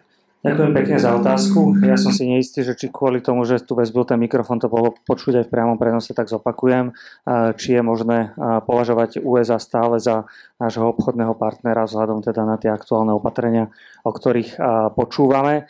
Chcem sa ešte spýtať, či niekto ďalší má otázku, komentár. Dám príležitosť ešte aj neskôr. Tak teraz by som to teda posunul k našim hosťom s tým, že na to ú es á sa pýtajú viacerí, alebo teda Matúš, neviem, či je to ten istý Matúš, píše aj do slajdoch, keď sa pýta, že či obchodná vojna medzi ú es á a Čínou môže naštartovať práve svetovú finančnú krízu. Čiže je to trochu tak zoširšia uchopená tá otázka, že to aktuálne správanie ú es á, jednak ako ho vnímate v tom, už sme to čiastočne aj spomenuli, že nie je asi úplne ten faktor, ktorý by pomáhal. A možno keby sme pomenali, že na tej škále tých významností tých jednotlivých aktérov, že či je to menej alebo viac významný faktor a ako vnímate možný vývoj alebo dopad týchto opatrení z toho krátkostrednodobého hľadiska. Pani Siničáková. Ďakujem pekne. Tak ja si myslím, že práve v tomto období dochádza k akémusi pomyselnému odovzdávaniu žezla a to vždy boli, keď jedna moc, veľmoc svetová je nahrádzaná inou veľmocou. Samozrejme tá doterajšia svetová veľmoc to len nerada pripúšťa, že už prestáva byť tou veľmocou. Tak ako pred sto rokmi, ja neviem, Veľká Británia bola tou veľmocou a odovzdávala moc do rúk ú es á, ale bolo to v čase prvej a druhej svetovej vojny a veľkej hospodárskej krízy a tak ďalej, tiež turbulentné časy. A teraz viacerí kolegovia, ktorí chodia pravidelne do Číny a prednášajú tam na univerzitách, tak mi hovoria, že vieš, u nás v Európe sa hovorí, že Čína raz bude svetovou jednotkou, ale málo kto vie, že ona už svetovou jednotkou je. Len si to ešte nechceme pripustiť a zrejme aj tie ťahy v zahraničnej politike ú es á sú ako keby také ešte posledné výkriky, že ešte skúsme to nejako zvrátiť, aby to tak nebolo. Ale ťažké je bojovať proti Číne nejakým férovým spôsobom. Je to dosť nerovný boj, pretože asi viete, že čínsky juan je umelo administratívne určovaný už dlhé roky a e, už keď bola hodnota čínskeho juánu zhruba na úrovni šesť celá šesť juanov za jeden dolár alebo jedno euro, tak sa hovorilo, že to číslo by malo byť polovičné, tri celá tri správne. To znamená, že juan by mal byť ešte raz toľko silnejší, ako bol. A medzičasom ešte viac oslabil, teraz neviem presne, aké sú čísla, ale je niečo cez sedem juanov za jeden dolár alebo jedno euro. A to, čo vlastne znamená, že, si, že juan je taký zámerne slabý. Samozrejme mu to dáva exportnú výhodu. Lebo keď pred rokmi bol o polovicu, alebo teda ešte raz to toľko slabší, ako by mal byť, tak je to to isté, ako keby Čína uplatňovala proexportné dotácie svojim výrobkom. Čiže ako keby ich predávala v zahraničí, hlavne na amerických trhoch, ale aj európskych trhoch, za polovičnú cenu. A zase naopak, každý tovar, ktorý sa dovážal do Číny z Ameriky alebo z Európy, kvôli slabému juanu bol ako keby e, nadhodnotený de facto kvôli nejakým clám, ktoré tam v skutočnosti neboli, ale ten kurz spôsoboval, ako keby tam bolo nejaké clo importné, a zdražovalo zahraničné výrobky ešte raz toľko, o sto percent. Takže neboli v Číne zaujímavé, nekupovali sa, nepredávali a to dávalo obrovskú konkurenčnú výhodu Číne. Tým, že je Čína členom vé té ó, tak my nemôžeme oficiálne uvaliť na nich nejaké clá, ale teraz v súvislosti s vojnou je opäť všetko zas možné. Je to už extrémna situácia, preto asi siaha tá americká zahraničná politika po takýchto riešeniach. Ako sa to dotkne nás? No, čítala som aj také názory, že dokonca by mohla Európska únia z toho profitovať, že oni nech sa pobijú a my sa teda vrhneme na tie trhy a budeme môcť sa uplatniť tam, kde sa neuplatnia Američania alebo Číňania. Ale z dlhodobého alebo možno aj krátkodobého hľadiska každá takáto vojna Môže hovoríme škodiť. Teda stále o obchodnej. O tej obchodnej, áno, áno, pardon, dobrá poznámka. Každá takáto obchodná vojna môže škodiť aj okoliu, nielen tým priamym účastníkom, čiže veľmi by sme sa z toho tešiť asi nemali. No a ako to naozaj dopadne, ťažko povedať. Ja len trošku verím, že snáď zvíťazí nejaký pragmatizmus veľkých korporácií, pre ktorých je predsa len výhodnejšie, aby tam žiadne takéto bariéry obchodné neboli, alebo len minimálne. A teda, že zatlačia na tú zahraničnú politiku na oboch stranách, aby predsa len sa to nejako vyriešilo skôr iným spôsobom ako nejakými zásadnými bariérami dohodou napríklad. No. Pán Lačný, vy ako vnímate túto obchodnú vojnu medzi U S A a Čínou? Ja, ja som si zase spomenul na to Executive Summary, ktoré som dnes čítal uh, z toho World Economic uh, Outlooku a vlastne uh, Medzinárodný menový fond, respektíve jeho analytici sa vyjadrujú v, uh, zhruba v takých intenciách, že uh, obchodné vojny, ktoré vnímame ako rizika, nie je to len obchodná vojna U S A versus Čína. V podstate aj Brexit môže znamenať obchodnú vojnu. Záleží, ako dopadne. Tenzie medzi Európou a Amerikou takisto môžeme do toho balíčka kľudne zaradiť. Obchodná vojna ako taká podľa ich vyjadrení nemá víťaza. Hej. Oni to opisujú v podstate veľmi stroho, že v situácii, kedy vlastne máme treba tú dlhovú bublinu, ktorú vnímame ako veľké riziko, tak vlastne tieto obchodné vojny to sú ako keby také šarvátky uh, chlapcov, ktorí iskria na, sediac na súde s pušným prachom. Hej. Čiže v podstate si môžeme zarobiť na problém tým, že skomplikujeme obchodné vzťahy, uh, utlmíme vlastne dynamiku a uh, tá padajúca dynamika vlastne vo svetovej ekonomike môže, môže vlastne znamenať veľký problém pre tie veľmi zadlžené firmy. Enormne zadlžené firmy, čo môže vyústiť naozaj do veľmi dramatického scenára recesie. Ale áno, dúfajme, že... Dobre, ale v tomto Európska únia je do akej miery teda teraz angažovaná v tej obchodnej vojne e, no, Čína, U S A? My, my nie sme vo vakuu a tie obchodné vzťahy... E, Dobre, môžeme, môžeme možno na chvíľočku profitovať alebo čiastkovo profitovať vzhľadom na to, že vlastne Spojené štáty budú mať obmedzený prístup na, či, na čínsky trh v prípade nejakých komodít alebo opačne, ale nemyslím si, že by z nejakého dlhodobejšieho hľadiska vlastne sa nás to nemalo dotknúť vzhľadom na to, že určite každé takéto obmedzenie bude znamenať vlastne pokles nejakej výroby, pokles nejakých, nejakého obchod, nejakých obchodných, v obchodných tokoch. Čiže v konečnom dôsledku vlastne ten, ten pokles príde aj sem. Čiže... A možno ešte, keby sme sa viac k tej Matúšovej otázke, že tá, tá úloha, ako sa teda U S A aktuálne správa, tak... Vnímate, že je to správanie bližšie obchodnému partnerovi alebo obchodnému rivalovi, alebo ako vlastne U S A na toto celé vplyva v tom význame, že či nám zvyšuje tú pravdepodobnosť tých problémov, alebo skôr naopak? Zatiaľ, zatiaľ môj názor je taký, že to správanie Spojených štátov je skôr agresívne, lebo v podstate aj tie tenzie medzi Európou a Spojenými štátmi sú o dotáciách, ktoré oni vyhodnotili, že toto je neférová hra, lebo Airbus bol dotovaný nad rámec a tak ďalej. A to, že vlastne ono sa to dialo obojstranne, tak to B vlastne ako keby nebolo dopo- dopovedávané v tej argumentácii. To je jedna, jedna vec. A druhá vec, pamätáte si na T T I P? Pred chvíľočkou tá agenda ešte bola na stole, je preč. Čiže obchodná dohoda s Amerikou. Medzi, medzi Spojenými štátmi a Európou.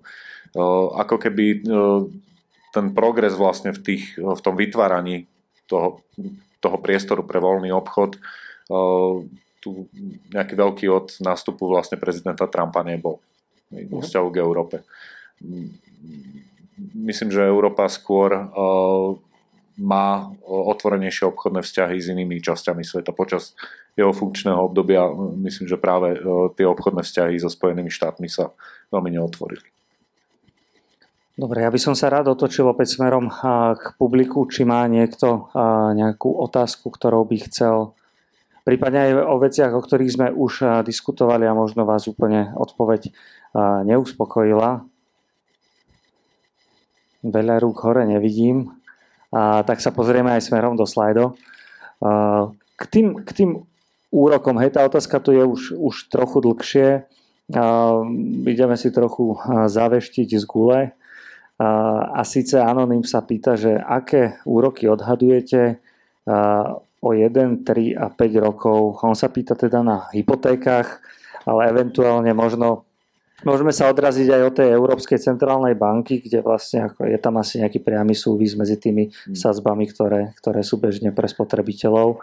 A tak skúste, pán Lačný. Čiže anonym sa rozhoduje, že akú fixáciu, či na jeden, tri alebo päť si dať na hypotéku. Opäť nemáme tu síce kryštálovú guľu a ťažko hovoriť za konkrétne banky. Ak chcete nejaký produkt konkrétnej banky, tak ani oni vám to nebudú vedieť presne povedať. A v zásade ten plynový pedál na podlahe je veľmi dlhodobo teda držaný zo strany ECBčky. Nemyslím si osobne, možno pani kolegyňa bude mať iný názor, že by o jeden, tri alebo päť rokov ten plynový pedál išiel prudko nahor. Myslím si, že v takýchto časových horizontoch nebude dôvod na to, aby vyslovene sa šliapalo na brzdu, alebo že by vlastne bolo treba sanovať euro takýmto spôsobom. Takže predpokladám, že ak ten vývoj tých úrokových sadzieb pôjde nahor, tak to bude mierny náraz, nie nejaký dramatický náraz. A teraz v podstate, keď bežne na slovenskom trhu si okolo jedno percento alebo pod jedno percento požičiate na tú hypotéku, pokiaľ splňate kritériá, samozrejme ste medzi vyvolenými, ktorí môžu, lebo máte na to, že jednak príjem a jednak podmienky teda splňate. Sa teraz cítim. Áno. Tak, tak vlastne tie, tie úroky sú naozaj veľmi nízke a tie, hypotek- tie úvery sú vlastne veľmi výhodné. Uh, áno. A ako to, ako to dať? Či to dať na rok, tri alebo päť s, tým, s, tým, s tou fixáciou? Tak to, to poradiť neviem. Uh, ja mám na štyri. Takže štyri. A jasné, ale ako sme povedali, že tipujeme a vlastne nevieme to nejakým spôsobom uh, povedať. Platón, a zrejme filozof, sa pýta celkom zaujímavú otázku. Uh, či môže uh, kríza pomôcť uh, vo finále strednej Európe uh, zmenšiť rozdiely uh, medzi postsovietskými krajinami a Západom? Uh, čiže keď bude zle, či vlastne možno, že tie krajiny, ktoré rastú menej, šlapú menej, že vlastne až tak ich to potom nezasiahne. A možno by som to, aby sme iba neveštili, či vieme povedať, možno vo vzťahu aj k tej predchádzajúcej kríze, či možno povedať, že, že tá kríza nejakým spôsobom pomohla zrovnať tie, tie rozdiely, ktoré boli. A k tomu máte nejaké dáta a poznatky. Áno, tak ešte možno, že by sme potrebovali spresniť otázku, či sa naozaj pýtame na tie postsovietské ekonomiky, alebo na tie krajiny strednej a východnej Európy, ako tzv. Bývalý socialistický blok, že možno tam je ešte nejaká tá otázka na diskusiu, lebo vlastne o tých postsovietských republikách až tak snáď veľa nevieme, že čo sa deje a keď takto prebieha nejakým pomalším tempom a zase to by sme sa museli dostať k Číne, keby sme chceli vedieť, aký je progres u nich. Ale ak by sme hovorili o strednej a východnej Európe... Ja, ja si myslím, že asi tam smeroval skôr. Áno, tá, áno. Tak tá otázka. Tam sa teraz odhaduje, že najviac v nasledujúcom období pravdepodobne utrpí, také sú odhady, Chorvátsko, Rumunsko, Cyprus, ten nepatrí do postkomunistického bloku, ale ešte aj ten bol na nejakej čiernej listine. A ďalšie krajiny si nespomínam, nebolo tam Slovensko ani Česko nejako veľmi markantne vypichnuté, čiže môžu teraz si trošku tieto krajiny, Chorvátsko, Rumunsko, akoby trochu viac líznúť, keďže asi sa im nepodarilo ešte tak naštartovať tie ekonomiky, aby boli odolné voči aktuálnej kríze. A či kríza pomáha? No je to diskutabilné, lebo keď si spomínate, tak pobaltské krajiny v tej predchádzajúcej kríze zažili veľký prepad.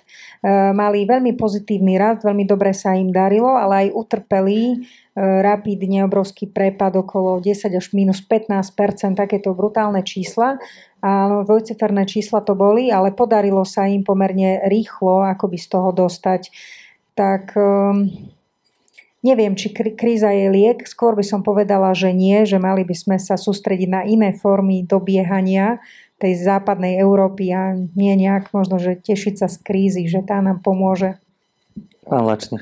Ja si spomínam ešte na o, vlastne o, priebeh tej predošlej recesie v prípade poľskej ekonomiky. Tam o, bolo také špecifikum, že vlastne to bola o, ekonomika spomedzi tých európskych, ktorá najmenej utrpela o, tou predošlou hospodárskou krízou, aj sa najrýchlejšie zdynamizovala a najrýchlejšie začala rásť vlastne po o, tej uplynulej kríze.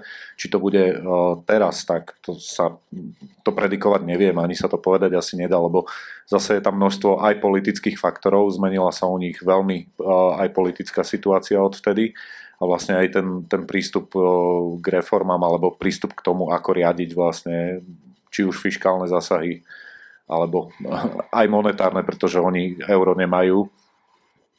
Neviem, neviem toto predikovať. Je to príklad teda postkomunistickej krajiny alebo tej ostblokovej krajiny, ktorá tú predošlú krízu ustála veľmi dobre, naopak v porovnaní s tými pobaltskými, čiže asi ne, neexistuje ani nejaký jednotný... Slovensko je kde v tých porovnaniach takto, že my sme ako ustáli tú predchádzajúcu krízu? My sme mali vlastne rok dvetisícdeväť mínus päť celých niečo bol vývoj reálneho produktu a potom ako...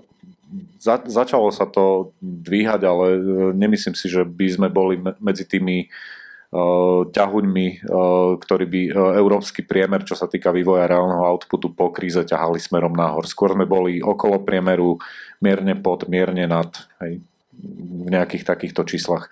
Čiže o nejakom razantnom dobiehaní západu vďaka kríze v prípade Slovenska sa asi hovoriť nedá. Myslím, že sme ho dobiehali najviac v tých rokoch dvetisícšesť až dvetisícosem, povedzme. Hej. Vtedy tá dynamika bola taká naozaj našlapaná a vtedy sa urobilo dosť veľa. Teraz v tých posledných rokoch opäť tá dynamika bola trošku vyššia ako priemer é ú, čiže opäť nejaké do, o nejakom dobiehaní môžeme hovoriť. Čiže viac dobiehame určite v tom období toho rastu, než... A že by, že by kríza bola v prípade našej ekonomiky práve tým spôsobom, ako dobehnúť, alebo tým to, to príležitosťou, ako dobehnúť ten západ, to, asi, to sa asi povedať nedá. Teda v prípade Slovenska to tak nie je. V prípade tých pobaltských tiež si nemyslím, že by tá kríza bola práve tým uh, inhibitorom vlastne nejakého, nejakého dobiehania západu. Uh, poľskej ekonomiky sa zasa až tak nedotkla tá kríza, ale vďaka rôznym faktorom, myslím, že nejdeme sa tými detailami teraz zaoberať, ale teda sú rôzne scenáre a nezdá sa, že by kríza bola v, v prípade to, toho diania v, spred desiatich rokov niečím, čo by práve týmto krajinom pomohlo ako si poskočiť bližšie k, tomu, k tej ekonomickej úrovni západu. Možno tá, tá otázka je zaujímavá aj v tej rovine, že sme spomenuli, že v Nemecku teda tie dva kvartály bola tá recesia, alebo je. Zatiaľ, čo u nás stále hovoríme o tom raste, že vieme toto nejako vysvetliť, že, že stále teda sme v plusových číslach.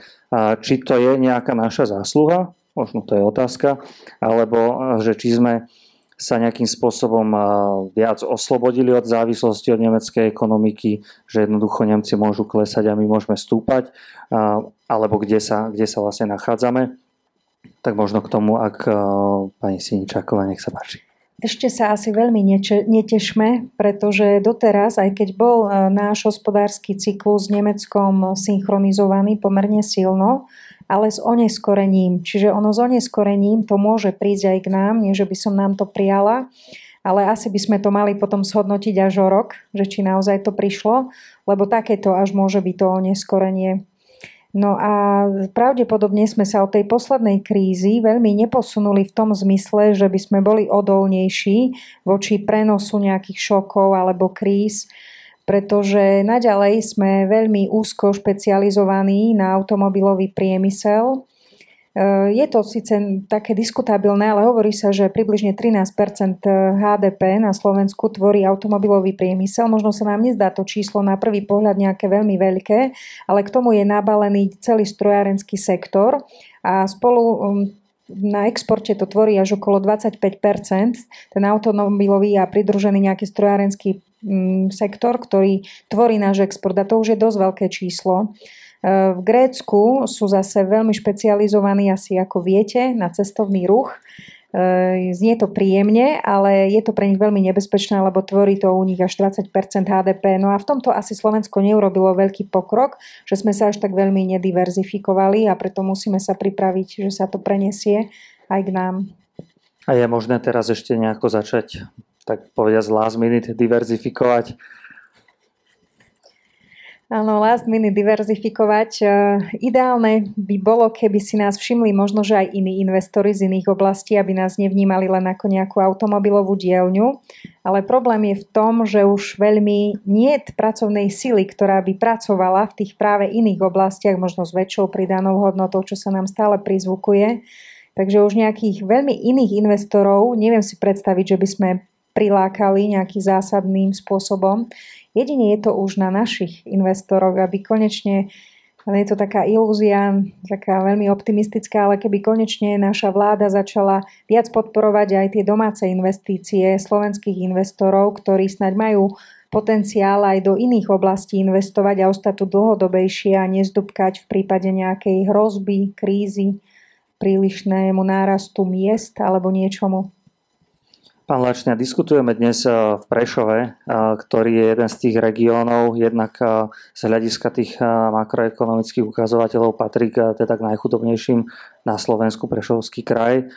Zároveň ale takisto závislosť od toho automobilového priemyslu tu asi nie je až taká vysoká. Môže byť, povedzme, toto nejaká pridaná hodnota alebo nejaká výhoda Prešova v prípade toho, že tu nastane nejaká recesia, že povedzme tohto regiónu by sa to až tak nemuselo dotknúť, alebo prípadne ako vnímate to, že keď dojde k zhoršeniu tej ekonomickej situácie, či ten dopad bude plošný, celoslovenský, ktoré regióny očakávate, že budú viac zasiahnuté a teda čo Prešovčania? No, áno, Prešovský kraj je vlastne typickým príkladom, alebo vôbec Prešovský, Košický a Banskobystrický kraj. To sú tie tri kraje, kde vlastne tie disparity regionálne vnímame také najvypuklejšie, ako také najvypuklejšie. Disparity sa týkajú toho najhmatateľnejšieho, to je miera nezamestnanosti, samozrejme toho, či ľudia majú alebo nemajú tie pracovné príležitosti v tom regióne a takisto vlastne aj toho výkonu tej regionálnej ekonomiky. No a Prešov okrem toho, že má vlastne aktuálne, aj keď máme veľmi priaznivé čísla v tom slovenskom priemere, tak má takmer dvojnásobok vlastne toho slovenského priemeru, čo sa týka miery nezamestnanosti, čiže má tú situáciu vlastne najhoršiu spomedzi tých regiónov, čo sa týka toho fungovania trhu práce alebo tej rovnováhy na trhu práce. No a čo sa týka výkonu tej regionálnej ekonomiky, tak je zasa najslabší. Čiže v podstate niečo, niečo majú do seba tie také humorné poznámky typu, že keď sa bojíte konca sveta, príďte tu, že my sme tridsať rokov pozadu, že v pohode. Ten slabší výkon ekonomiky v tomto prípade môže znamenať, v porovnaní so slovenským priemerom, môže znamenať, že tu ten, pok- tu ten pokles nebude až taký markantný. Ale to, to neznamená, že keď pomaly idúce auto trochu pribrzdí, že nezastane. A sú nejaké oblasti, týka... v ktorých ten Prešov, povedzme, naopak teda vyniká, alebo čo sú, v ktorých oblastiach, to, ktoré sú tie, ktoré môžu vlastne pomôcť situácii, možno aj v tomto kraji? Pani Siničáková. Áno. Ak teda môžem, práve cestou do Prešova som započula v rádiu takú pozitívnu informáciu, že aj v uplynulom období Prešovský kraj zaznamenal najväčší počet turistov v rámci Slovenska. Je to isté, že vďaka Vysokým Tatrám, ale tak to je tiež možno taká oblasť, že nemusíme sa vyslovene vydať gréckou cestou, aby záviselo celé prešovské há dé pé od turizmu. Je to samozrejme, že ani nie sú na to také predpoklady, ale môže to byť trošku cestička, ktorá by mohla pomôcť k nejakej diverzifikácii v tomto smere. A potom snáď nejaké menšie firmy, lebo v Košickom kraji máme veľkých zamestnávateľov, ako napríklad U S Steel, ale počuli ste, že do roku dvetisícdvadsaťjeden plánujú prepustiť dva a pol tisíc zamestnancov, čo je teda fakt šupa. Takisto iné, iní zamestnávateľia zamestnávajú niekoľko tisíc zamestnancov, ale potom je to práve náchylnejšie v čase krízy, že dôjde k masívnemu prepušťaniu v týchto firmách. Čiže keby sa vedel Prešovský kraj orientovať na nejaké malé a stredné podniky, ktoré by tak či tak mali byť základom našej ekonomiky, lebo v Nemecku a iných vyspelých ekonomikách tie malé a stredné podniky tvoria osemdesiat percent há dé pé, to gro ekonomiky, čo sa vytvoria, tiež zamestnávajú osemdesiat percent ľudí. Hej, u nás ešte zďaleka nie sme na takej úrovni. Orientačne, že ako je to zhruba u nás, viete? Neviem. Naozaj neviem. Pán Lačník, hlásili ste sa. A, áno. Je tu, je tu ešte niekoľko teda takých faktorov alebo takých aspektov vlastne toho možného vývoja alebo možno žiad, žiaduceho vývoja v týchto našich východných regiónoch, nielen v Prešovskom kraji, ale vlastne aj v Košickom. A oni vyplývajú vlastne aj z toho, že tie možné scenáre vyplývajú aj z toho, že sa mení vlastne ten charakter hranice. Na východ od nás sme vlastne v regiónoch, ktoré hraničia, alebo teda sú na vonkajšej hranici EÚ. A vieme, že Ukrajina patrí medzi krajiny, ktoré majú asociačnú dohodu, že sa postupne implementuje a súčasťou tej asociačnej dohody aj vlastne dé cé ef té á, to je vlastne Deep and Comprehensive Free Trade Area, čiže vlastne zóna voľného obchodu. Je to špecifický model vlastne ekonomickej spolupráce s nečlenskou krajinou EÚ, ktorú vlastne Brusel začal aplikovať. V prípade tých krajín východného partnerstva je niekoľko týchto vlastne asociačných dohod s takýmto balíčkom dé cé ef té á, no a majú svoje špecifika podľa toho, ktorú krajinu ide, samozrejme.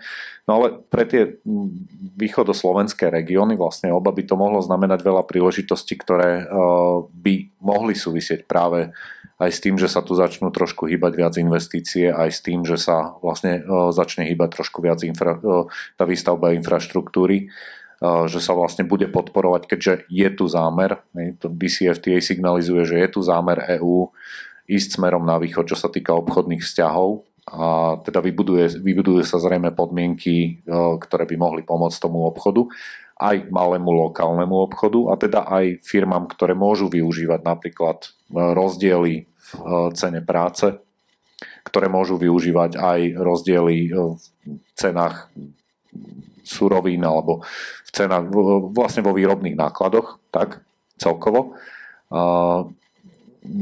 Môže to, môže to viesť vlastne k oživeniu tých regionálnych ekonomík, môže to viesť k tomu, že sa aj diverzifikuje vlastne ten charakter tých výrob.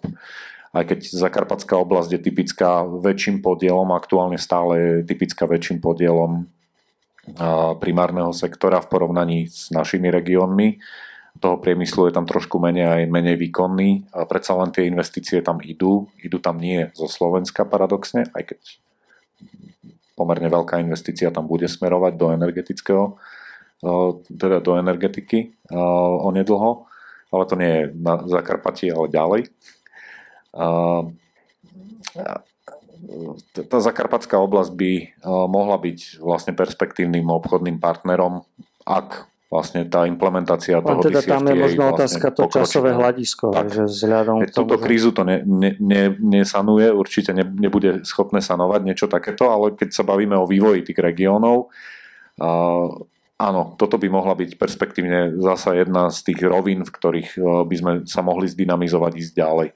No keď padne uh, tá otázka, že čo po vlastne tom veľkom prepušťaní v ú es Steel, Uh, tak už niekoľko rokov vlastne na rôznych fórach v Košiciach alebo v Prešove som počul hovoriť ľudí o ľudí z, teda z, z projektu í té Valley alebo ľudí, ktorí uh, teda sa uh, snažia o vybudovanie podmienok pre uh, vytvorenie í té klastra vlastne tu na východe spolu, teda na východe nielen na Slovensku, ale vlastne spolu s uh, Ukrajinou uh, o tom, že toto by mohla byť perspektívna oblasť, ktorá by mohla potiahnuť tie regionálne ekonomiky. Uvidíme.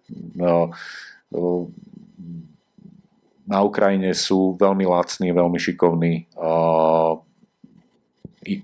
ITčkári, ktorí môžu uh, urobiť veľa vecí spolu s našimi. Uh, neviem, či, či uh, budeme schopní zopakovať uh, nejaký, nejaký taký scénar, ako sa dá vidieť, dal, alebo dá ešte stále vidieť trebárs na severe v Oulu, kde po uh, vlastne páde Nokie uh, bola takmer tridsať percent nezamestnanosť. To môže byť náš scénar kľudne, hej, onedlho.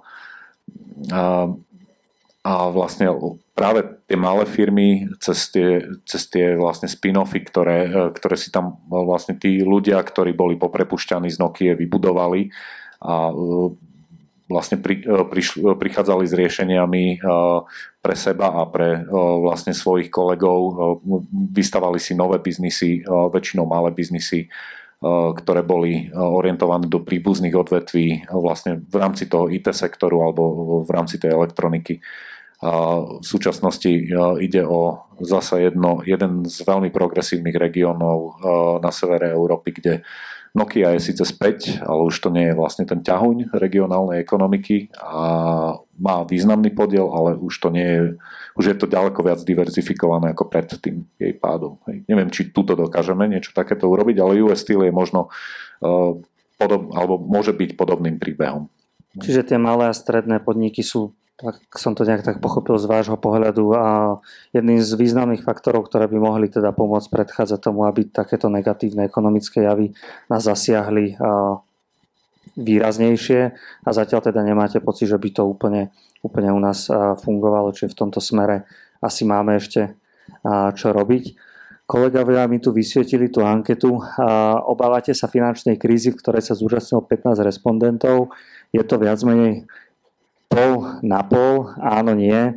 Vzhľadom k tomu, že sa pomaly blížime aj k záveru diskusie, ja sa teda aj vás chcem spýtať, že či vy sa vlastne teda obávate tej finančnej krízy, pretože spomenuli sme viacero takých tých faktorov, že, ktoré, ktoré k tomu asi prispievajú, že pravdepodobne nejaké minimálne zhoršenie nás očakáva, či to bude nejaká miernejšia recesia, alebo to môže prepuknúť do rozsiahlejšej finančnej krízy. Mám pocit, sme sa úplne zhodli, že nevieme v tejto chvíli s určitosťou ešte povedať. Ale teda moja otázka by bola, že či vy, vy sa obávate osobne tejto krízy v zmysle toho, že bude mať negatívny dopad, a povedzme aj na vás, pani Siničáková. Áno, tak mňa celkom teší ten výsledok, že je predsa len mierne pozitívny, pretože aj keď tie hrozby tu sú zo zahraničia, externé, aj naše vnútorné, a môžu nám skomplikovať situáciu, predsa len keď budeme väčšinou veriť, že to nedopadne až tak zle, tak to tak až zle nedopadne. Hej? Že tie samonaplňujúce sa očakávania sú veľmi dôležité v konečnom dôsledku v ekonomike.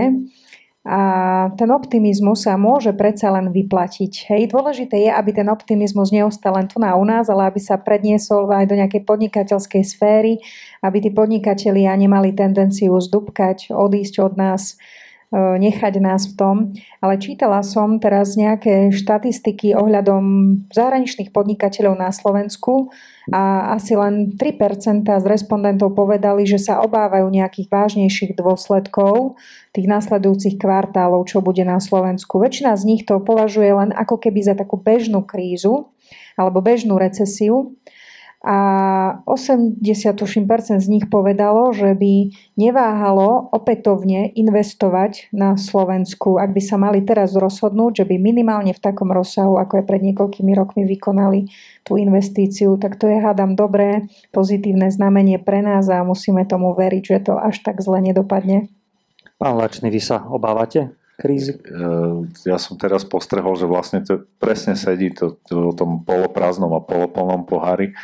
Kolegyňa prvé, čo povedala, bolo, že teda mierne pozitívny výsledok. Mňa prvé, čo napadlo, bolo, že ej, osem ľudí sme vydesili.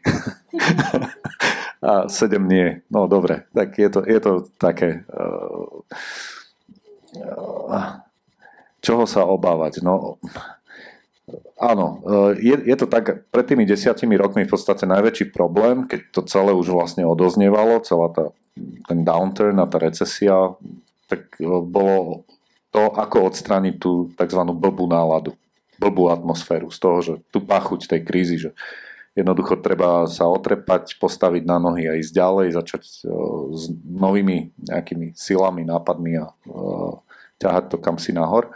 A teraz v podstate tieto áno, je to o tom istom. Buď jednoducho tu budú pesimistické očakávania, ktoré budú prevládať aj v tom spotrebiteľskom správaní, aj v tom správaní vlastne investorov alebo podnikateľov, alebo prevládnu naopak tie optimistické a tie môžu naozaj stlmiť, zmierniť vlastne dôsledky akýchkoľvek excesov politikov alebo excesov finančných, na, na finančných trhoch, ktoré by sa k nám preniesli cez vlastne čokoľvek. A čoho, čoho ja by som ja to možno ešte no? posunul do tej roviny, že kto sú vlastne tie, tie najzraniteľnejšie skupiny, možno v prípade, že teda nejaká tá kríza v tej forme, ktoré sme popísali v predchádzajúcich častiach diskusie, pokiaľ príde. A potom zároveň by som vás možno chcel aj poprosiť o nejaké také tipy a triky, že čo vlastne títo ľudia teda majú, majú robiť. Hej? Že teraz povieme, že teda sú ohrození a zároveň dnes ešte teda vravíme, že stále sme v tom raste. A tak možno na, aj na úrovni jednotlivcov, keď už nie na úrovni a, štátu. Fíha, tak toto je vážna výzva. Neviem, či toto, či toto dám, ale... Skúste zachrániť zo pár okay. ľudí. Uh, neviem, neviem, či sa mám teraz vcítiť do Batmana alebo do Supermana. Asi ani do jedného z nich.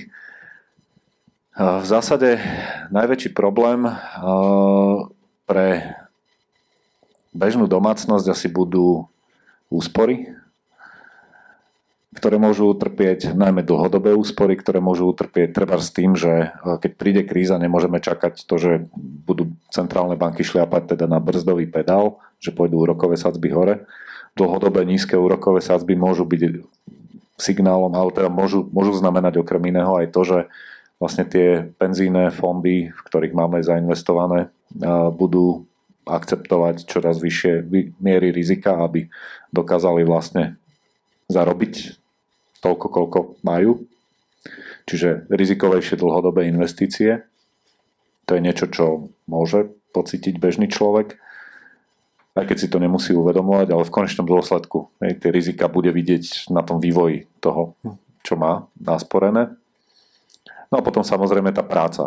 Čiže tie rizikové skupiny tých ľudí na, na trhu práce, ktorí e, s najväčšou pravdepodobnosťou teda majú tendenciu vypadnúť z kola z hry ako prvý. Čiže nejakí sezónni e, e, robotníci, nižšia kvalifikácia, e, to je jedno, či ide o priemyselný sektor, alebo ide o e, sektor služieb, trebárs, bo ten cestovný ruch e, takisto pod, pod, podlieha veľmi výrazne e, tým konjunkturálnym vplyvom, čiže tomu cyklickému vývoju a ekonomiky, to je aj práve ten problém toho Grécka, na ktorý pani kolegyňa poukazovala. A, a teda tí ľudia, ktorí vlastne sú v tých sektoroch, kde ten dopad tej krízy bude uh, asi citeľnejší, dá sa, dá sa predpokladať citeľnejší, pretože tie ich odvetvia sú naviazané viac trebárs na, na tú nemeckú ekonomiku na, a tak ďalej a tak ďalej. Tak tam vlastne to riziko toho, že prídu o prácu, môže byť vyššie. To sa toľko, čo sa týka vlastne toho vymedzenia tých rizikových asi skupín. Veľmi, oveľa presnejšie ne, nebudem asi, hej, neviem, neviem to presnejšie nejako vyjadriť. Uh, no a tak uh, aké, aké uh, rady záchrancu by sa dali naformulovať. No, v zásade stále vlastne ide o to, s čím prichádzame na trh práce, čo sa týka vlastne toho, tej stability vlastne toho zamestnania. Záleží, s akou kožou ideme na trh. To znamená, že tá základná rada je asi veľmi jednoduchá, možno vyznie banálne, mať čo predať na tom trhu práce. Mať čo ponúknuť na tom trhu práce. Čiže ešte nejako investovať do nejakej svojej kvalifikácie. Investovať do, do svojho rozvoja. Nie len do toho, že mám papier, ale do toho, že niečo naozaj reálne viem, dokážem.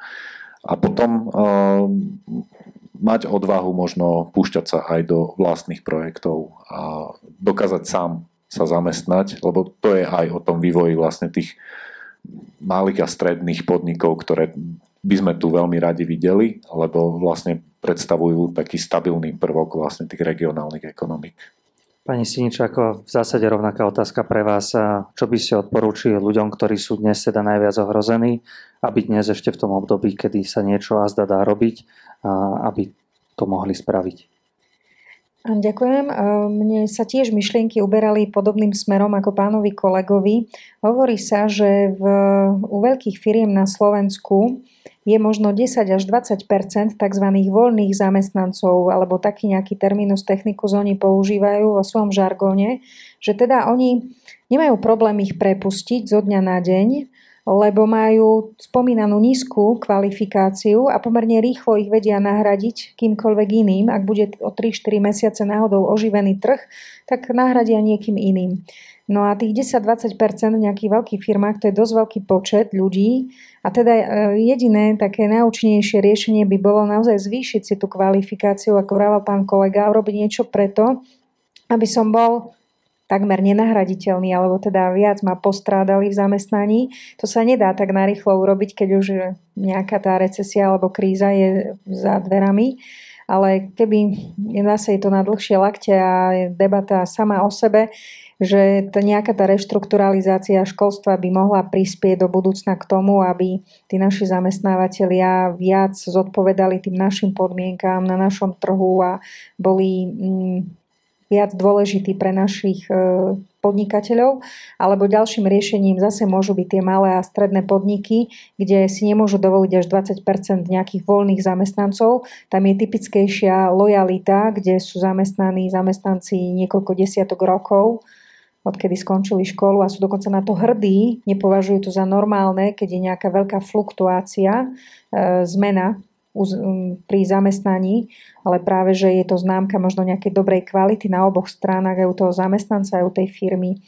Takže to už sa narýchlo asi nedoženie, tento deficit, to sa buduje roky, nejaký taký systém, ale keby sa nám toto podarilo do budúcna, tak by sa dalo. A možno čo teraz narýchlo ešte by sme mohli urobiť, nejaký ten kurz, že sa prihlásime na nejakú angličtinu, nám asi veľmi nepomôže, ale um, aspoň možno, že sa pripraviť a brať tú recesiu, že snáď to bude len ako nejaké chrípkové obdobie, že sa zabezpečím nejakými vitamínmi, nejakými možno menšími finančnými rezervami a keď budem pripravený, tak to hádam prekonám, možno aj preležím v posteli dva týždne, ale potom bude ten nástup do praxe zase nejaký plynulejší, takže asi len toto môžeme teraz narýchlo urobiť, prijímať informácie, očakávať To, pri, očakávať to najlepšie, ale pripraviť sa aj to na, na to najhoršie.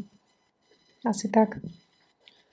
Dobre, ďakujem pekne. Ja myslím, že to je celkom pekná bodka za našou dnešnou diskusiou. Ten čas sa naplnil, dokonca už aj mierne presluhujeme. Ja pevne verím, že diskusia zaujala všetkých hostí, ktorí dnes prišli, hoci, hoci tá účasť bola o niečo, o niečo pasívnejšia. Viacero tých otázok v slajde, ktoré aj boli, si myslím, že sme na ne zodpovedali. Sú tu niektoré otázky, ktorých sme sa nedotkli, ako napríklad otázka automatizácie a podobne. Nezobral som to viac menej aj zámerne, je to pomerne veľká téma, ktorá znovu by bola asi na samostatnú diskusiu. Každopádne, chcel by som vám všetkým poďakovať, že ste dnes prišli. Rád by som vás pozval o dva týždne. Máme diskusiu v Nových Zámkoch. Je to mierne ďalej ako Prešov. Na druhej strane môžete nás sledovať online prostredníctvom Facebooku Café Europa, prípadne našich mediálnych partnerov SME a Euraktiv. Rád by som poďakoval kolegom zo Slovenskej spoločnosti pre zahraničnú politiku a zastúpenia Európskej komisie na Slovensku, že sme sa tu mohli dnes zísť. Ja by som ešte predtým, než kolegovia vysvietia mena, áno, už je tam aj vysvietené dnešnej súťaže, takže zo slajdo vlastne by som poprosil Petra, Platóna a Filipa, ktorí sa zapojili, neviem, že či ste tu, ak áno, tak po skončení diskusie, aby ste sa za mnou zastavili a odozdáme vám tú vecnú cenu. Ak nie, pokiaľ nasledujete online, napíšte nám na Facebooku alebo prípadne cez kontaktný formulár na web stránke a nejako sa s vami spojíme a cenu vám doručíme. Takže týmto vám zároveň gratulujem. Nuž a na záver mi nezostáva nič iné, aby som sa poďakoval našim dnešným hosťom a pevne verím, že ma v tom teda nenecháte sami a poďakujete im spolu so mnou. A takže pani Martina Siničáková, Mariana, pardon, a pán Martin Lačník, ospravedlňujem sa. Ďakujem vám všetkým a prajem pekný večer.